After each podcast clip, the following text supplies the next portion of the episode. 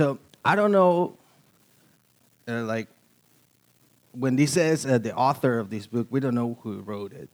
But there's high chance that the only one who could write it was Jonah because he knew all the details that was going on and all these things. And, and no, it's impressive and it's wonderful.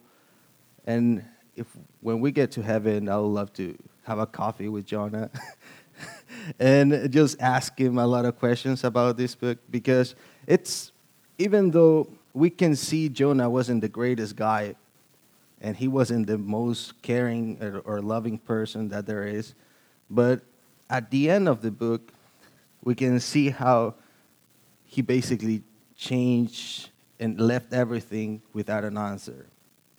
And you know, it's great that all the things that are in this book, it's all talking about uh, God's trying to do good, but he is just, uh, Jonah is just doing everything wrong. And it's impressive to see somebody who can be so open to talk about their mistakes, like, like this person right here. He never brags about himself, he never talks anything good about uh, his good doings or what he did right he always says how everything was wrong and how shameful he was. He, he, and it's great that he can just tell everything so clearly, so detailed about how arrogant and foolish he was, and never even uh, take credit of anything of the good things that was happening, not even in the sermon. And then making God, you know, the great guy in this in the whole story how glorifying God in every single detail. And that's why, and in a sense, I could admire uh, Jonah because of this. You know, he wasn't poetic, he wasn't anything, he was just real clear to what everything was happening. So we're going to go to uh, the first chapter, the first, um, the first verse. And then, but and there it says, But it displeased Jonah exceedingly, and he was angry. And he prayed to the Lord and said, Oh Lord, is not this what I said when I was yet in my country? This is why I made haste to flee to Tarshish. For I knew that you are a gracious God and merciful, slow to anger, and abounding in steadfast love, and relenting from disaster. And next verse. Therefore, now, Lord, oh Lord, please uh, take my life from me, for it is better for me to die than to live. And the Lord said, uh, Do you do well to be angry? So, to have a little bit of idea of what's happening in here, you know, when we hear these words, we always see, oh, how angry was Jonah, how bad he was, uh, how evil he was. But for a moment, like I like I said uh, before, let's put let's wear Jonah's shoes for a little bit. Let's put in his place right now. You know, in uh, Second Kings fourteen twenty five, he said, "He uh, uh, God restored Israel's border from Lebo Hamath as far as the sea of Arabah, according to the word of the Lord."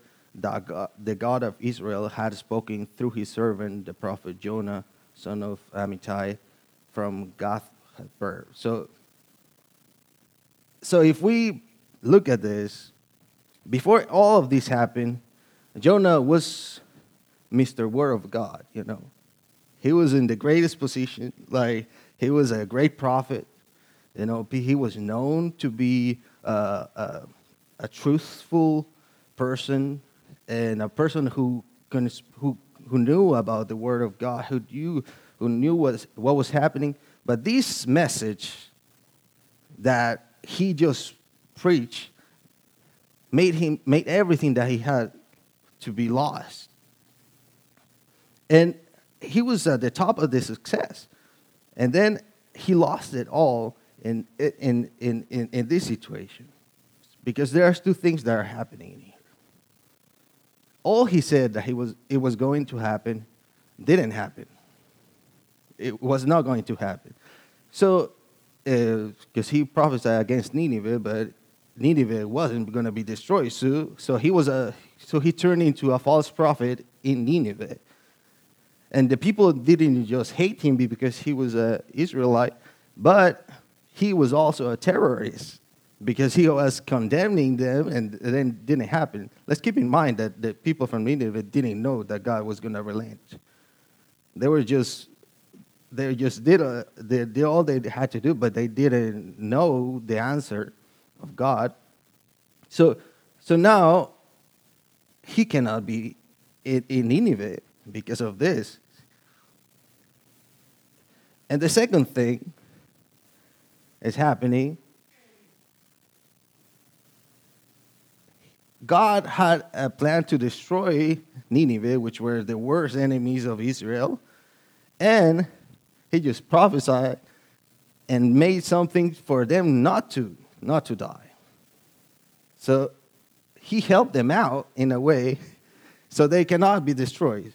So his, his good reputation as a good prophet is all gone now because he helped his enemies not to die. So if we see it in a way, let's imagine in, in, this situation. Let's, uh, and I, I think uh, I, I'm going to use John as an example today, probably. Let's imagine that the Dodgers are losing 9 to 0, and John just goes to the field and tells the greatest gameplay for winning the game of the World Series against the Giants. And then they win. So now John is so upset because he gave them the word to his worst enemies, and now he's they're winning, and then they lost. His people uh, lost a great opportunity to actually get away from their enemies. So that's why he just rather die. That's why he's not happy about this. He's not happy about this. What is happening? He's just sad that everything that was it, it, it was good because he was excited about Nineveh losing and Nineveh just being destroyed by God. But it didn't happen. So how can he come back to Israel and be the same person, return to his life like this? Everything was gone. His chance was gone. And then chapter uh, verse four. Uh, it says, uh, then the Lord asked, Is it right for you to be angry? And I, in that verse, we can see a lot of sarcasm from God. It's, he's not actually asking what he's saying, he's just playing with it. He's, he's just playing with Jonah's feelings. It's like, you know, it, he's basically shaming Jonah with a mirror on his face. He's just like, look at you. Like, what are you mad about? What's wrong with you? But Jonah isn't having it. So he still, he does another, he runs away again from God. And so it says that uh, he, Jonah left the city. Jonah went out of the city and sat east of the city and made a booth for himself there. He sat under it in a shade till he should see what would become of the city. And I, for this uh, little verse, uh, I titled this little thing, this little part, far away, but not too far to miss the fireworks. So he, so, so that's what he wanted to do. He was out. So he, he was still, he had, still had a little bit of hope that God was not going to relent and, and or eventually that it wasn't the sacrifice wouldn't be enough for them to still be destroyed. So he wanted to take the first seat to, to, to see them lose. And sometimes, you know, like it, when like when that when this happened like this, it, they had to wait for 40 days. Like he had preached, and, and, and they started doing all these things within a week, kind of. So there were still a couple of days to wait to see what was going on. But he wasn't. So he was waiting. Maybe he was hoping there was another word. We can see that there, there was no other word saying from Jonah, like, go and tell them that I forgive them. There was no uh, prophecy about forgiveness. There was no other. It was just, you know, just God changed his mind. And sometimes we, uh, he acted like that. I have heard so many people saying, I quote that it's kind of silly. He says, I, God, I know revenge is yours, but feel free to use me as an instrument. You know, it's like he wanted something like that. He was, he was still hoping that God was on his side, but, but he wasn't. And, and that's uh, how uh, Jonah was. So, so in verse 6, now the Lord appointed a plant and made it come up over Jonah that it might be a shade over his head to save him from his discomfort. So Jonah was exceedingly glad because of the plant. You know, if we're real, plants don't grow overnight. You know, don't grow that big to like cover somebody. So, so it was an actual miracle. So in a sense, Jonah was feeling like God is on my side. You know, he's, he's going to please me. Little did he know what was God doing, that he was just playing with him.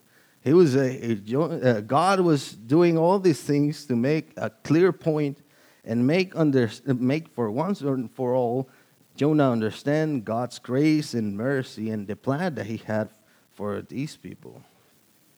And for us also, right? That we're here. So, in, in verse 8, um, it said, but when, uh, verse 7, when dawn came up the next day, God appointed a worm that attacked the plant and it withered. So now there's another thing. so, like I said, God, God is just playing games with Jonah. It's like, you know, I'll make you happy and then I'm going to pretend like everything is going well for you, but actually it's going to change. And then verse 8 it says, When the sun rose, God appointed a scorching east wind, and the sun beat down on the head of Jonah so that he was faint. He was faint, and he that he might die, and said, It is better for me to die than to live. So, what, I, what we can see in this area, in this part, is that all these things that are evil God was hoping those uh, evil things to happen to the people of Nineveh. And God was using him, like, you know, this is what you want from these people, but actually, this is happening to you. You know, there's a lot of cartoons and all this, like the road runner, that he's like the, the coyote that's running and trying to make uh, traps uh, uh for the for the Roadrunner, and then he ends up falling in all of them. So this is kind of like that. This is Jonah just pretending that eh, all the evil is happening to the to the Nineveh people, but it's happening actually to him. And then God asks, "Is it right for you to be angry about the plant?" Is another? It, it, it, he keeps asking the same question, and then Jonah is like, "Yes, it's right." He replied, "I'm angry enough to die." Uh, Yeah. So, and then, you know, I one thing, one of the things I, I like to do in, in like when I'm relaxing or doing something, I like to play chess. And I'm not that good, but I just like the the idea of having a strategy and all these things. And I can and, and part of the key to play a good game is to be ahead a couple of moves of the other person to know what's happening. So God, I, can, so we can see here, God is doing all these moves, and He's preparing and getting ready for a checkmate to Judah. So, since the beginning of the book, there's something, there's a, a phrase that repeats itself a multiple times. Is God appointed. He appointed a storm when they were on the ship. He appointed a fish. He appointed a plant, a worm. He appointed and a wind. So everything we can see, God is in control of every single detail that's going on.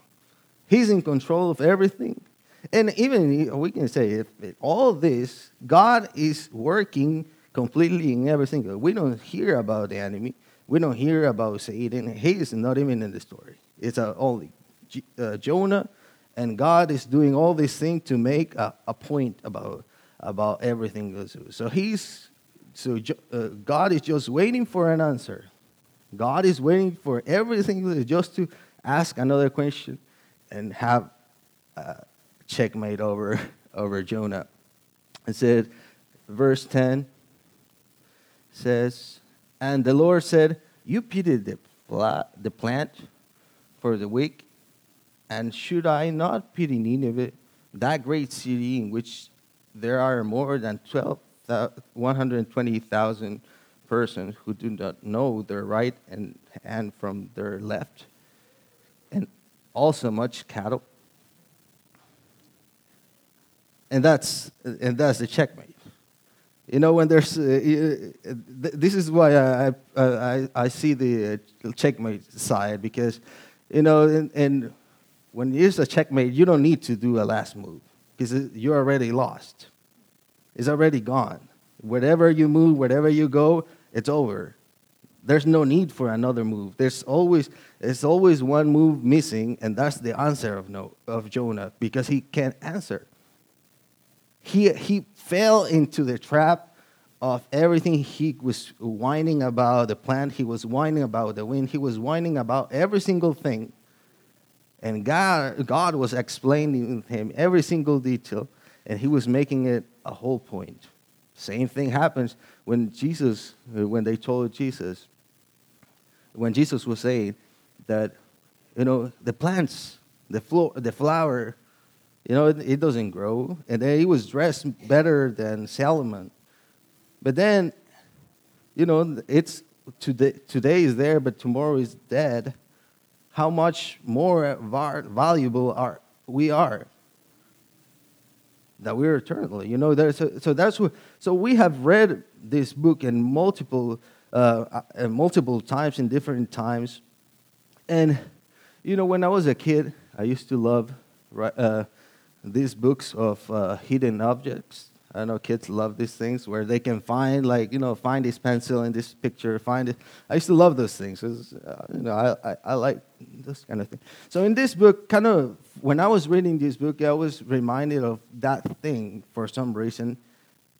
And it sounds like every, in every aspect of the, um, of the book, you can find a lot of uh, the parables of Jesus in, in, in most of them. It's great uh, because when I hear about uh, Jesus' parables, there's always something that's similar to this. We're like, um, there's the parable of the two sons, where, you know, there, when God, Jesus said that there was a, a, a father had two sons, and one told him, Go here and work on my uh, on my yard, and then one of them said, "I will," and but didn't go, and then the other one said, "I, I will not go," but ended up going. So uh, we can see Jonah in this situation like this. He said, I'm, he moved, but he didn't go to where he was supposed to go. But then he said well, he wasn't going to go, but then he went. And then there's another par- parable, the Good Samaritan, where we can see the sailors actually trying to save Jonah from this from from the tempest and like not letting him like not, not wanting him to to send him in, uh, throw into into the sea. And uh, so so the people that we're not we're not expecting to behave that like they should are behaving in a way that they're not and that's a good samaritan the parable of the leaven. You know jonah's simple message god uh, you know it, these uh, Nineveh will be destroyed in 40 days. It was a simple message that transformed the whole city. The whole city changed because of that and made that impact in the whole, in the whole city.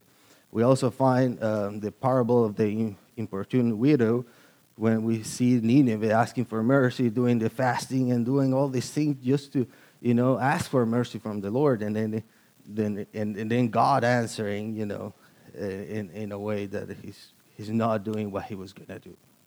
Then, uh, you know, we have the prodigal son.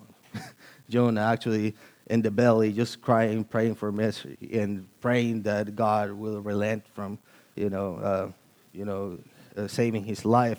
And then, you know, um, then Jonah, right now at the end of the book, just acting like the the older brother.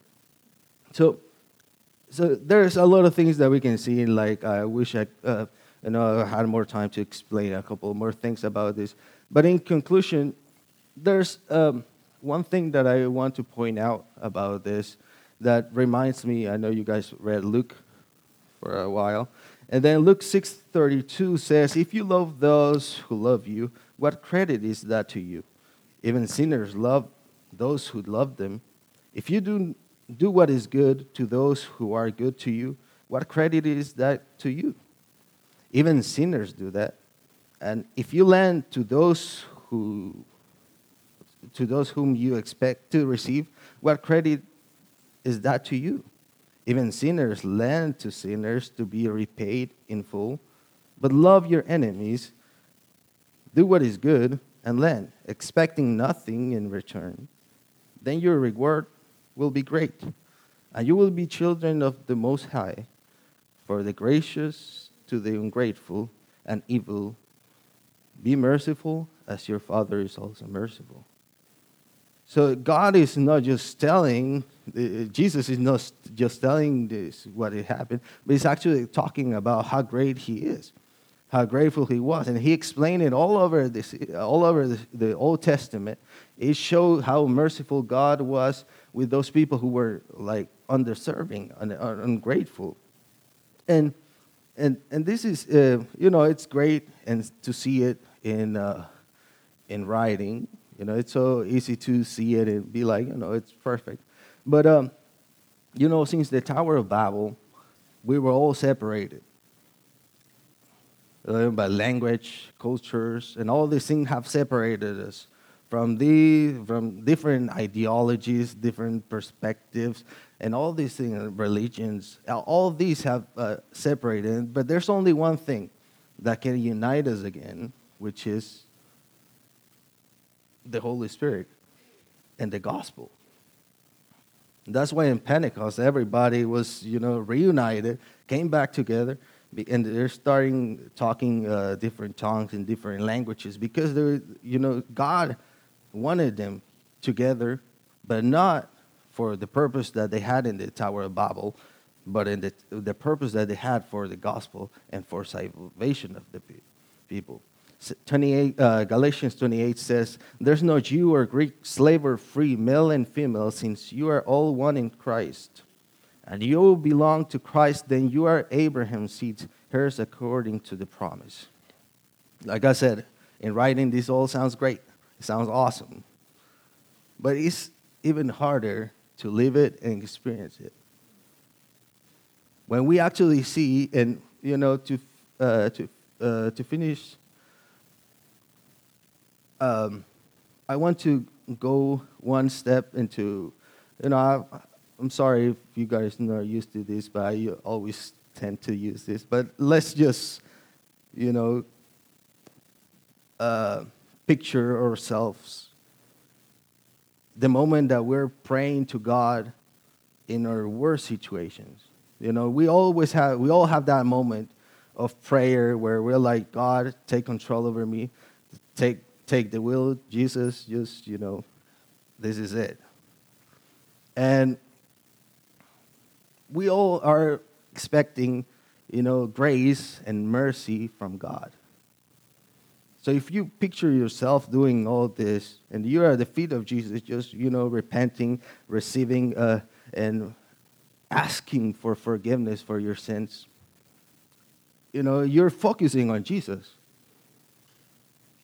But if you see, like, right next to you, if you kind of look around to you, in the same picture where you're requesting help from God, you can also see those people who have hurt us, who are called our enemies in a certain way, who have da- uh, like uh, made us feel wrong in some ways, have, hurt us in different uh, ways also. And they're also asking God for mercy and, and kindness. If we, if we actually look around under, under the cross and we see uh, God's prayers, requests, we can see a child that has been abused, a child that has been uh, done uh, wrong by, by, by, by, by people. And then he's just asking for uh, counseling, he's asking for uh, love, for understanding. Maybe he's asking for answers. And right next to him, there's, a, there's the guy, the abuser, or the person who has actually done all those things that filled with guilt. And he's just requesting for forgiveness. But they're all in, under the same cross. They're all under the same Jesus, requesting for the same thing.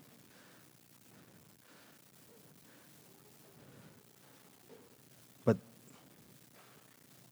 the hope is that eventually, when we go to heaven, we'll all be together. The, the, the assassin, the, the people who, you know, they all, who did all these things that we might not it might not be a good idea to say because there are kids around. But all these people and kids who were victims are going to be there.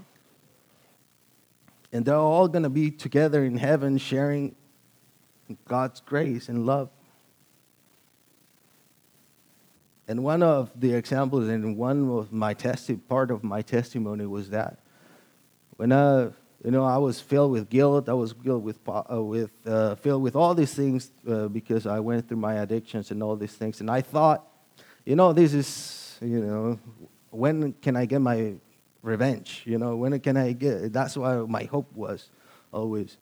And I was asking for forgiveness, but I realized that if I if I don't see the the whole picture of heaven, then I might not be aware of what actually God loves once so I, you know, one thing that happened to me was that when my mom, you know, I, I one of the biggest questions I always had it was, you know, why? You know, my my mom was 49 years old. Why was she, you know, why is she killed by a drunk driver when she was coming from work? And I said, you know, I want the answer. And the answer didn't come far, didn't come soon. But the answer came after I started reading Jonah. It was, you know, God wants to have give another chance to people. My mom was saved, you know, she'll be, she's in heaven now dancing with God. Jesus, he's having a good time. But this guy, who was drunk and just doing all his things, if he would have died, he would be paying for his sins and all these things. But maybe God has, a, has a, wanted to give this guy another chance. And who am I to, to actually ask God, why is it worth it? And they said, we can see we're, uh, we can see our humanity, ourself. We're all have done wrong. We have hurt people. We have said things that we shouldn't be saying, we shouldn't say. We have done things to our people that, that, that we, have, we shouldn't have done. But God is a God who gives chances to another to other people. And that's why God wants to give us another chance every morning. The word says that every morning his grace is new, his mercy is new. So it doesn't matter what we have done, what he, whatever has happened to our lives. God is always there. He wants to love us. He wants to, he wants to care for us. And now I will end with this. When we walk with Christ, it's like we're walking on a tightrope. And we're always trying to get there, but we know, you know, it's, it's impossible for us we don't have the perfect balance. We don't have the perfect idea, the perfect way of doing things. We're not experienced. But there's grace, and grace is like that little net that's under the people walking on the tightrope. And when you fall, there's always that grace that can hold you back. And there's always that grace, but the problem is that we're always going to fail. And the only one who can take us to the other side is Jesus. And that's why when we see these, I can't imagine how hard it was to, or how Jonah actually ended up doing the rest of his life or his ministry or his prophecy. I don't know what happened to him. The Bible doesn't say what happened to Jonah after. But I, what I can see, but I, what I would like to think is that it's the same that God wants us to learn. God wants to give another chance even to the most evil person. And just like us, He cared for us, He loved us, and He wants to be with us for eternity, even though we don't deserve anything. But He loves us so much, and that's why He loves you with all His heart. So let's pray.